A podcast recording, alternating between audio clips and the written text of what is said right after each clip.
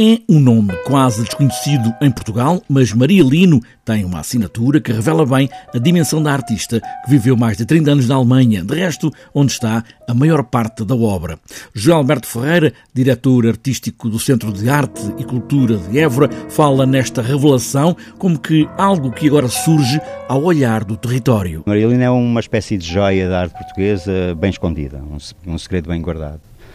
A Maria esteve muito tempo fora de Portugal, viveu na Alemanha, onde viveu como artista e viveu, de facto, uma vida muito intensa do ponto de vista da criação. É natural do Feital, no concelho de Trancoso, e nos anos 90 decide regressar a Portugal.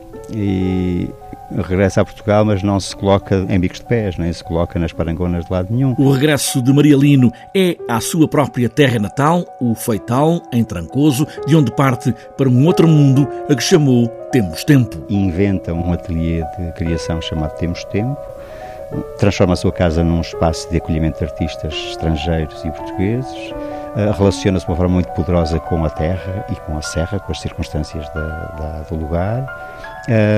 Temos Tempo justamente é uma tradução dessa relação com a terra e desse regresso, e o que tem feito ali é justamente promover a criação, o encontro com a terra e com as circunstâncias, e integrar esses elementos na criação. Nesta exposição, Maria Lino Lâmina Olhar Animal, não estamos diante de uma retrospectiva, mas há muito para ver: desenhos, esculturas, objetos, material documental, muitos dos quais inéditos. Não é uma retrospectiva porque não é insuficiente para ser uma retrospectiva do trabalho da Maria, mas envolve todas as dimensões do trabalho da Maria. Ou seja, há escultura em madeira, há escultura em pedra, há objetos.